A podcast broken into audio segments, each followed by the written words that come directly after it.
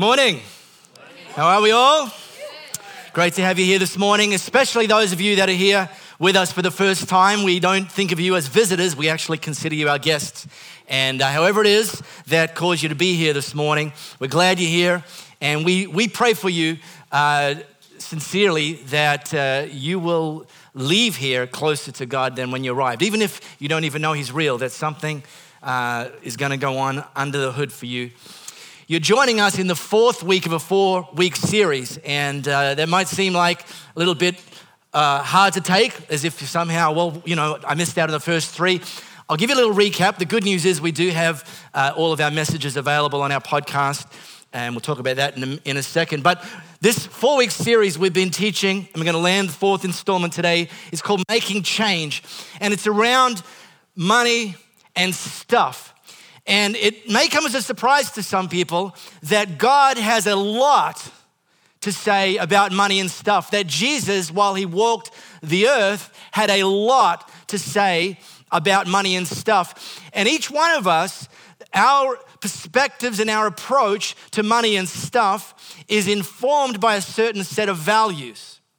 And, and your values may be different from my values, but the problem is when we take our cues regarding money and stuff from things other than God's word and God's principles, there's a fair chance that we won't end up with regards to money and stuff where God would actually want us to be and live in the lane that He would want us to run. And so we're taking just four weeks this year to talk around money and stuff. And I actually think we've boiled down the four big areas. I mean, as much as God had a lot to say about money and stuff, and as much as there is a lot you can say about money and stuff, I think we've distilled the four big areas, the four big rocks. In week one, we talked about less is more. We live in an, in a highly consumeristic culture where, where the prevailing message is more is more. Earn more so you can spend more and, and just keep on going, this endless treadmill of consumption. And and and we challenge that from God's word that, that probably that's not His best and that's not ultimately God's goal, that we're not put here on this earth for such a time as this to merely consume, consume, consume, and the person with the most stuff and the best stuff wins. I don't think that's the lesson that God had. And I've been so encouraged, just some of the practical next steps that some of you have been taking, even from a, such a simple message as that. I've seen people put up on their social media how they've gone home and and, and decluttered their, their, their closet, uh, uh, pared back on um, their shoe collection and uh, makeup collection. And by the way, it's not just the girls that uh, did this or needed to do this either, um, but taking practical next steps and actually resetting, that not, not only clearing out, but cutting back, that we probably don't need as much stuff as we've been told that we need. Week two, we talked about stress is bad, very much a knock-on from week one, because if we get caught up in this mindset of endless consumption, some people think that, that spending more than you earn is just normal. Everyone does it. Max had your credit card, no problem. Just get another credit card to pay off the first credit card and then just keep going with that. Well, the problem with, with overextending ourselves financially is it causes stress. It causes emotional stress. It causes uh, mental stress. And some of you may have even experienced this. It can cause marital stress, relational stress. And so it's very, very important for us to live within our means. Stress is bad. Last week, we talked about giving is good. And, and, and the thing with these three messages is they're all very countercultural compared to the prevailing message that we hear in our Western culture that we find ourselves in here in Australia.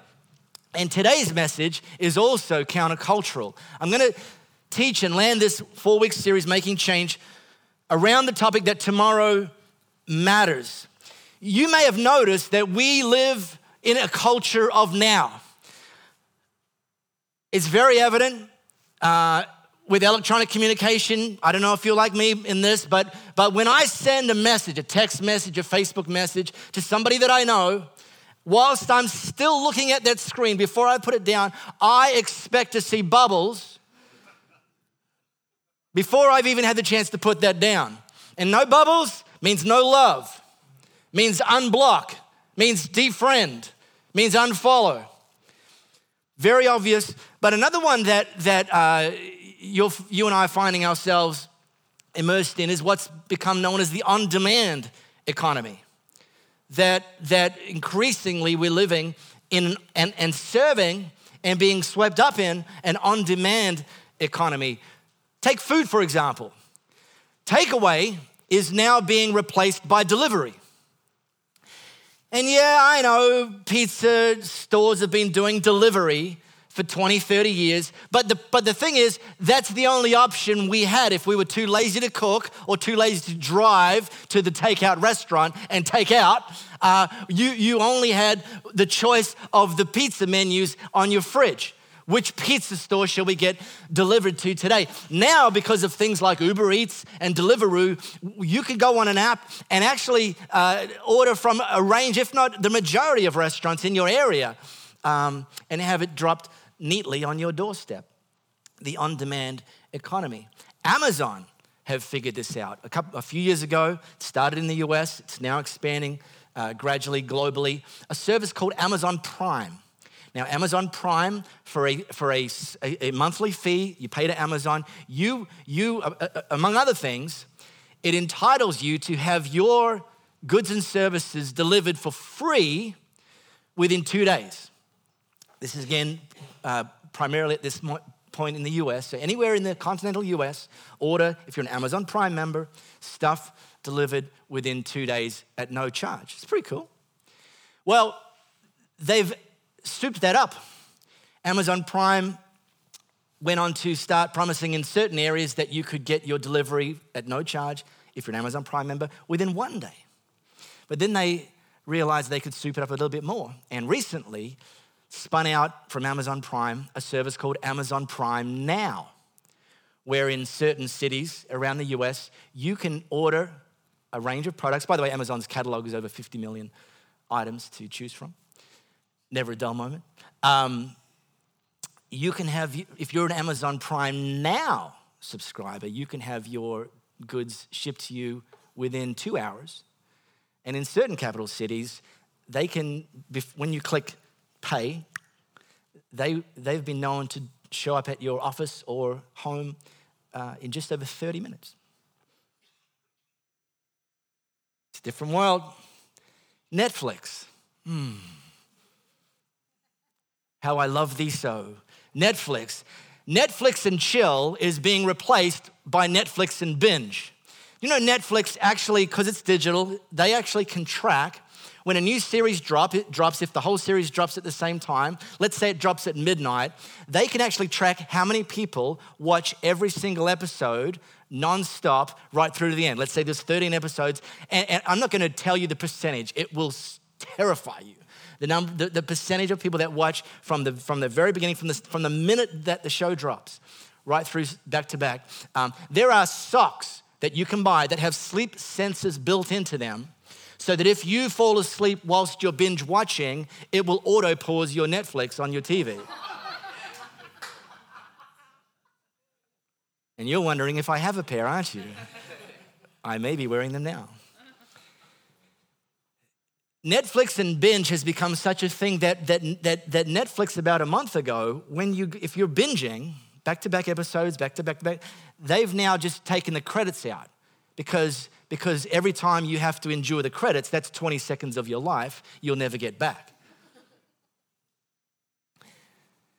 The culture of now, it's not necessarily a new thing, but it is definitely ramping up. Some of you are old enough to remember one of Robin Williams' seminal movies, Good Will Hunting, which uh, I think almost the biggest idea from that, or one of the biggest ideas, was this idea of carpe diem, seize the day. And and and there's a lot of truth to that. In fact, I could put a pretty strong biblical um, argument to you that carpe diem is rooted in the Bible, that, that we're not meant to worry about tomorrow. We're not meant to be anxious about tomorrow. We're not to, meant to get stressed out about tomorrow. We're meant to trust that God has got it, and don't waste your time and your emotional energy worrying about tomorrow. Paul wrote, "This is the day the Lord has made. Let us rejoice and be glad in it." And that's great. but it's not the whole story. Whilst we shouldn't worry about tomorrow, I could put a pretty strong biblical uh, uh, position together, and I'm gonna do that this morning, that we can plan for tomorrow. We can prepare for tomorrow. We can do some things, and we can do some things in the area of our finances for tomorrow.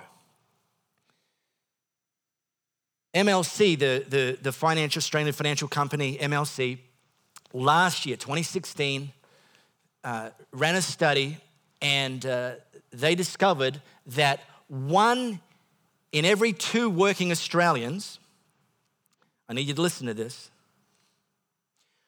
one in every two working Australians lives payday to payday. In very practical terms, what that means, one, one example of what that means is that fifty percent of working Australians, if they were to lose their job tomorrow, wouldn't be able to make rent or pay their mortgage when the next payment's due. Now, I'm aware that that that saying that might make some of you uncomfortable because that's your story right now. And I'm I'm aware of that. I know many of your stories. And, I, and I'm aware that some of you are single parents, and, and just to get through to the next payday is a victory for you. I, I, I think that's, I think you're a hero, many of you, for that. And that being your situation, that, that your prayers are, God, in this season of my life, I, I, can you just help me get through to the next payday? Some of you have migrated uh, from overseas and, and are working in jobs that that that you're overqualified for in, in as you're setting up your new life and your new foundation in, in Australia. And for you, earning less, getting to the next payday is a win. And again, I think you're a hero. So this, for some of you, this talking what I'm going to talk about today, it might be a not yet message, but I still want to plant it in your mind and in your heart that this is a one day message, and that maybe God might fast forward that one day.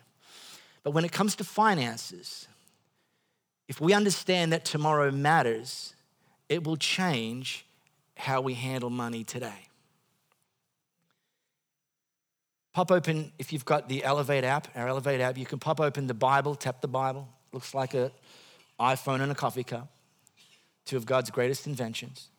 Um, and I'm going to read a few things from Solomon. Now, I mentioned when we launched this series that probably the two people in the Bible that had the most to say about money and stuff were Jesus and Solomon. And, and I'm going to riff on Solomon quite a bit this morning. When you pop open the Bible app, it's going to take you to one of the many proverbs that Solomon wrote. Let me give you one for free before we get to that one. The one for free, Solomon wrote, "The wise have wealth and luxury, but fools spend whatever they get." The wise people know that tomorrow matters. And elsewhere, the wisdom of Solomon, he said, "Go to the ant." Now, it's kind of Like, like look at the ant, like consider how the ant does life. Go to the ant, observe the ant, you sluggard. Not a nice thing to say. Consider its ways and be wise. It has no commander, no overseer or ruler, yet it stores its provisions in summer and gathers its food at harvest. Solomon's making the point in both of these uh, proverbs that wisdom, people who are wise, ants who are wise, understand that when it comes to our finances, tomorrow matters. And so let me tee off with, with my best take on what the Bible would say, what the pattern, what our approach should be when it comes to handling finances. I'm gonna boil it down into one very tweetable, very Facebookable, more importantly, very memorable line, and it's simply this: give,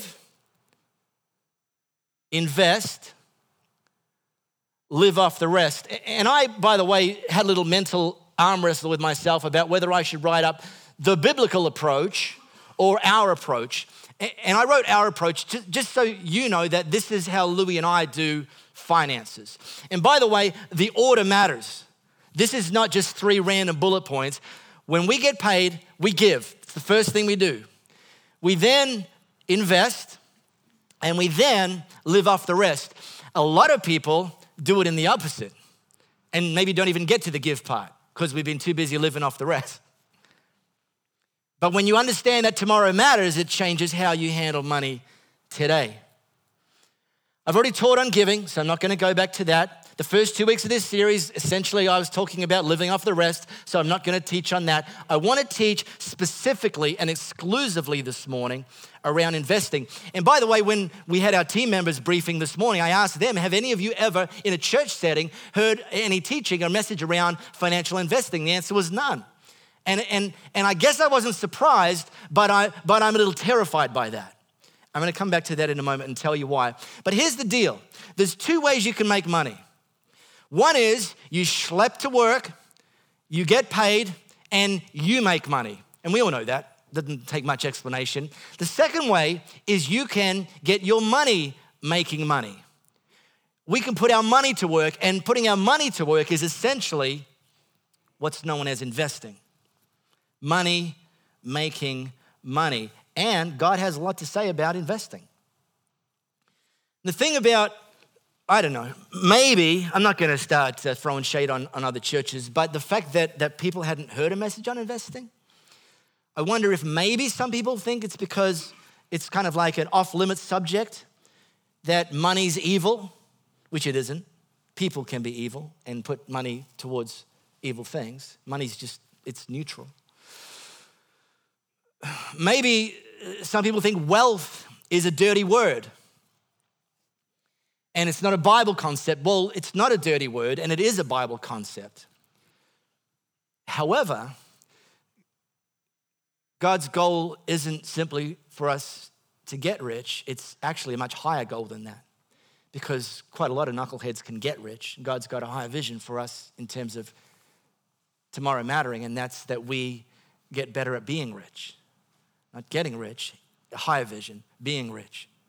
In fact, Jesus told a story, it's one of his most famous stories, about a Good Samaritan. And just to give you this, the skinny version of that, a guy gets beaten up, left for dead on the street. Two guys pass him by, don't help. A third guy passes him by, did help. He's now known in our language, uh, even if you're not a church person, as the Good Samaritan, because he stopped to help this guy. But here's one of the things that you have to understand about the story, is he picked this guy up, kind of gave him a little bit of medication, and he took him, because this guy, this Good Samaritan was on his way to do some business elsewhere, but he took the time, he picked this guy up, he, he cleaned him up a bit, and he took him to, to, a, to a hotel.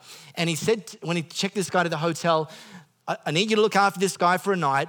Whatever it costs, put it on my tab, and tomorrow I'll come back and I'll fix it up. I'll, I'll, I'll pay for whatever his expenses have been. The, the thing about the Good Samaritan is, in the one, the one that we highlight, is that of the three passers-by, he was the only one willing to help. And by the way, that makes him a standout because the other two knuckleheads just left the guy on the side of the road, unwilling. So the Good Samaritan was willing, but here's the thing. When he took him to the hotel, he demonstrated that he wasn't just willing to look after him, but he was also able to look after him because he had some financial resources. Wealth is a good thing when we use it to do good things. And I wonder if last week when we talked about giving is good, I wonder if that ripped your undies for some of you. Those listening on the podcast overseas, undies is short for underpants. You can also insert jocks, jockey shorts, uh, other regional colloquialisms for underwear.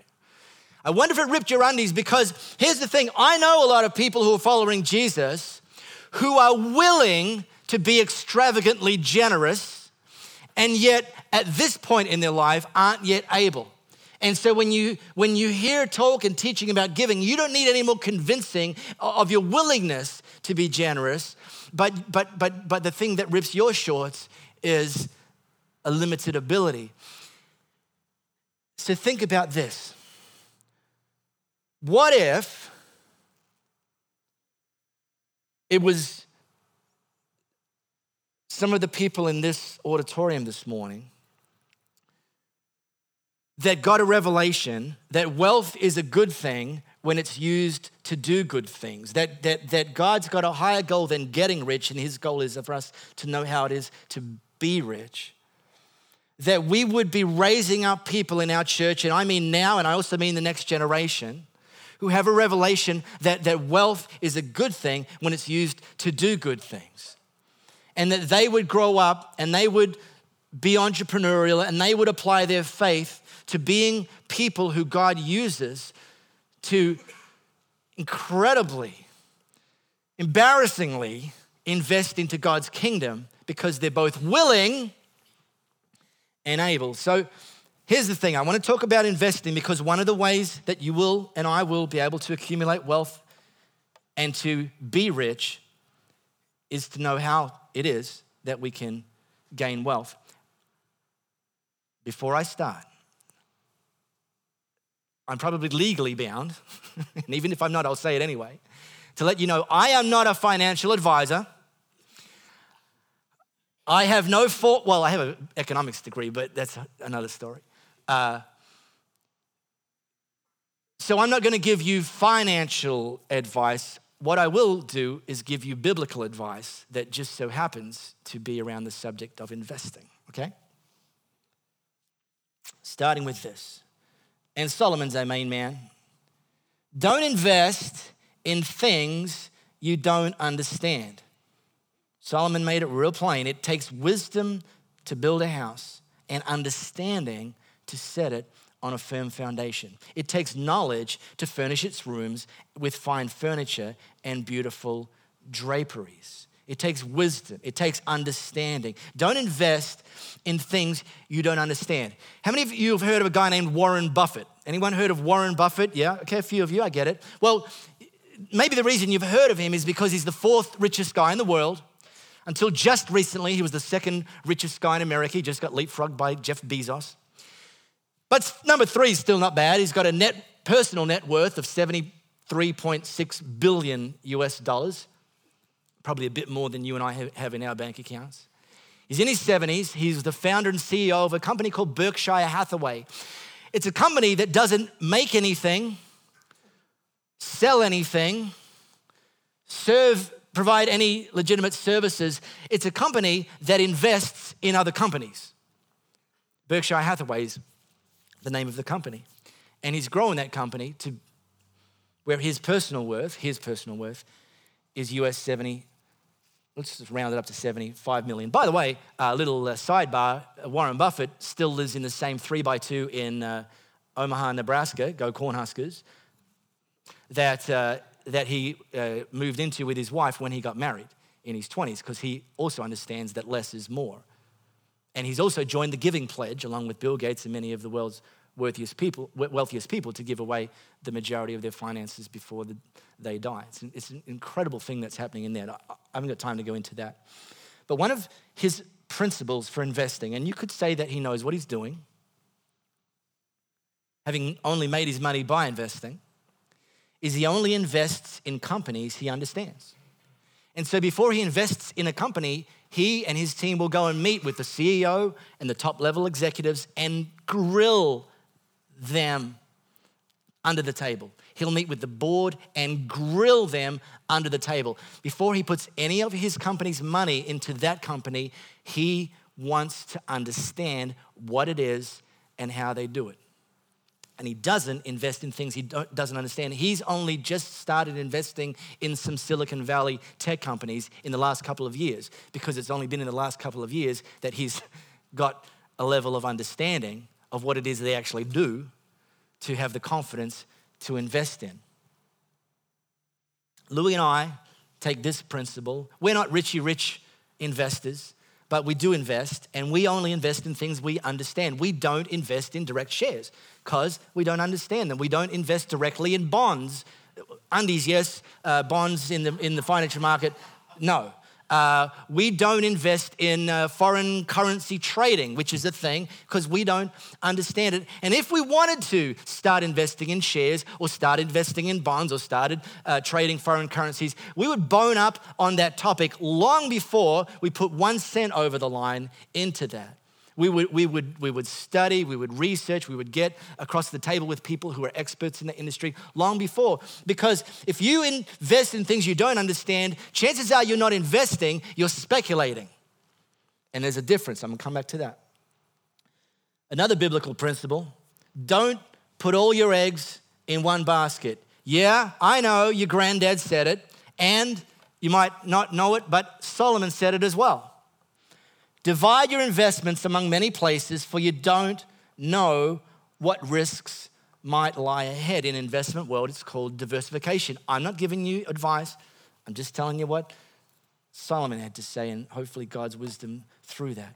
And another principle, don't try to get rich quick. Yeah, yeah, your granddad said it.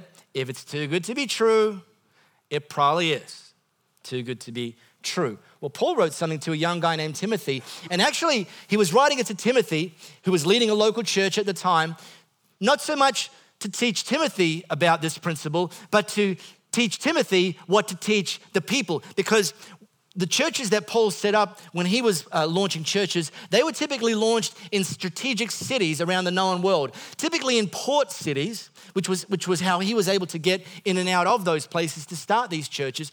And as you probably know, if you've got a little bit of understanding of history, many of the port cities became incredibly wealthy places of commerce, and, and therefore many of the people in those port cities became very wealthy, and some of those very wealthy people in those very wealthy port cities started following Jesus and connecting into a local church, but didn't have any teaching, any understanding of how to handle their wealth in, in, in the way that God would have them handle wealth. And so Paul wrote to Timothy to give him some instruction that they could pass on, that Timothy could pass on to these wealthy people that Timothy all of a sudden had in the church that he was leading. And here's what Paul wrote to Timothy. Those, and, and, and he had a lot more to say than this, but under this idea of not trying to get rich quick, don't, those who want to get rich fall into the into temptation and a trap and into many foolish and harmful desires that plunge people into ruin and destruction. Now,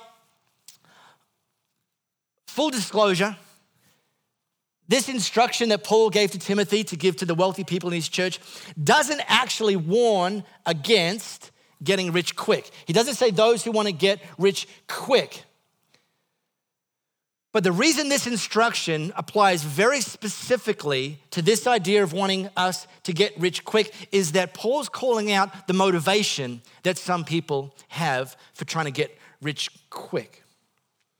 And the motivation, I said it earlier, is the difference of wanting to get rich versus wanting to be rich.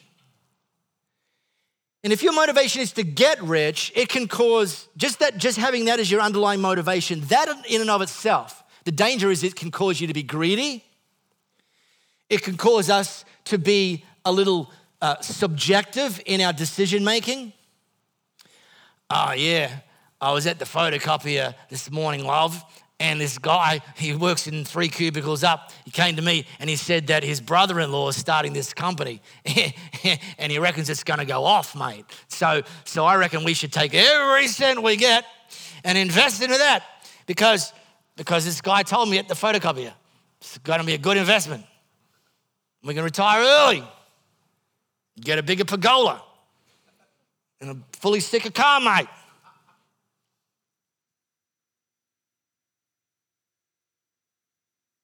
Solomon said, wealth from get-rich-quick schemes quickly disappears, but wealth from hard work grows over time. There's an difference between investing and speculating. Investing is like a marathon. It's something you do wise decision after wise decision after wise decision. It doesn't come with guarantees in, in many areas, but, but a slow, consistent, slow-drip approach is what investing looks like versus speculating, which is more the first cousin of gambling than it is the first cousin of investing, if you understand that. And so the best I can do as we wind up this series, Making Change, this morning, is to, is to encourage you in the strongest terms I can to take your approach from our best understanding of the biblical approach to finances to be give, invest, and then live off the rest. And if, in, as I said earlier, if you're in a season of life where it's not practical yet to invest, make that a goal. Put that in your field of vision, and And as and when your season shifts to a place where you can start investing. Don't skip that. Don't skip that, because if you skip that, you will always be a person that the only way you make money is you making money, and you miss the opportunity of having your money make money. Do you know that investors are making money while they sleep? Because they're not working for that money. Their money is out there hustling for that money. It's pretty cool.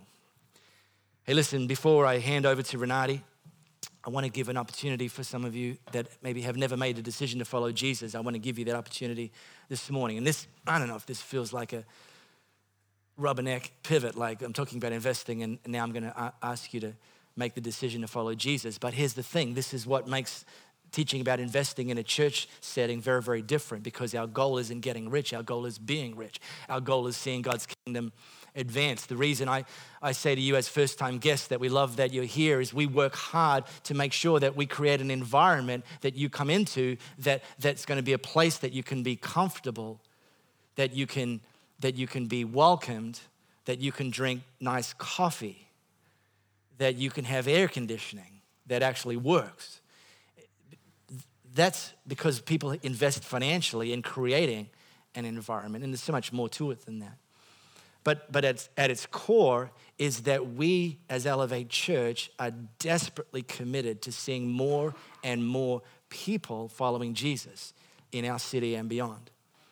And if you've never made the decision to follow Jesus, then we don't like to leave here without giving you an opportunity each and every Sunday to say, yes, I want to follow Jesus. I want to start following him. So right now, if you've never made a decision to follow Jesus, if you've never said yes to following him, what I want you to do is just put your hand up and say yes to him today. Just put your hand up. I'll see your hand. You can put it down. And you're not putting your hand up to me. You're putting your hand up to God and saying, that's me today. Good on you, sweetheart. You can put your hand down. Who else? We we we had someone, one of our high schoolers make the decision to follow Jesus on Friday night. I've already had one person put their hand up this morning. Who else? Don't miss this opportunity if that's you and you're ready to say yes to following Jesus. Okay. I love that. You know that God says that all of heaven throws a party when even just one, he likes more, but even just one person makes a decision to follow Jesus. And and and I remember years ago when I read that and I learned that, and the guy that was teaching it said it kind of goes like this. I don't know if it does. Who knows? We'll find out one day. But but but but God's looking down right now here on sixty-one Alexander Road, Rivervale. He's peering through. He's got X-ray vision, peering through the, the roof, and he's just seen someone uh, say yes to following Jesus. But what he was doing when I was giving you that opportunity is he was saying, "Oh, hey, angels, angels, come, come, come, come, come, come, come, come, come, come, come on! It's it's ten fifty again at Elevate Church. Come on, come on, come on, come on, come on, come on! Check, look, have a look, have a look, have a look, have a look, look! Not too close. Have a look." Have a look, have a look. And then, and then, and then, and then one person puts their hand up and they're like, man, woohoo! High fives, they're jamming in heaven. Well, guess what? That just happened here this morning. So let's pray. And how we're gonna do it is, because I'm the professional prayer, I'm gonna pray a line. It's gonna be incredible. And I want you to say, all of us to say that line back, echoing my profundity in prayer. But it's but it's actually more for that person that put their hand up, but we're gonna pray with you, because uh, we're good like that. We're on the journey together. So let's all repeat this prayer after me. And by the way, this is a, a prayer of new birth. It's not a funeral. Don't pray like you're at a funeral. Dear Jesus, Dear Jesus. Thank, you thank you this morning, this morning that one person said yes to following you. Thanks for throwing a party for them. And let's make this super specific. I'm saying, repeat this, super specific for that person. Today, I decide to follow you. Jesus, I thank you for giving me a fresh start, for wiping my sins clean, for having a vision for my life. And I commit from this day forward to follow you. In Jesus' name I pray, amen. One more big shout out to them, fantastic.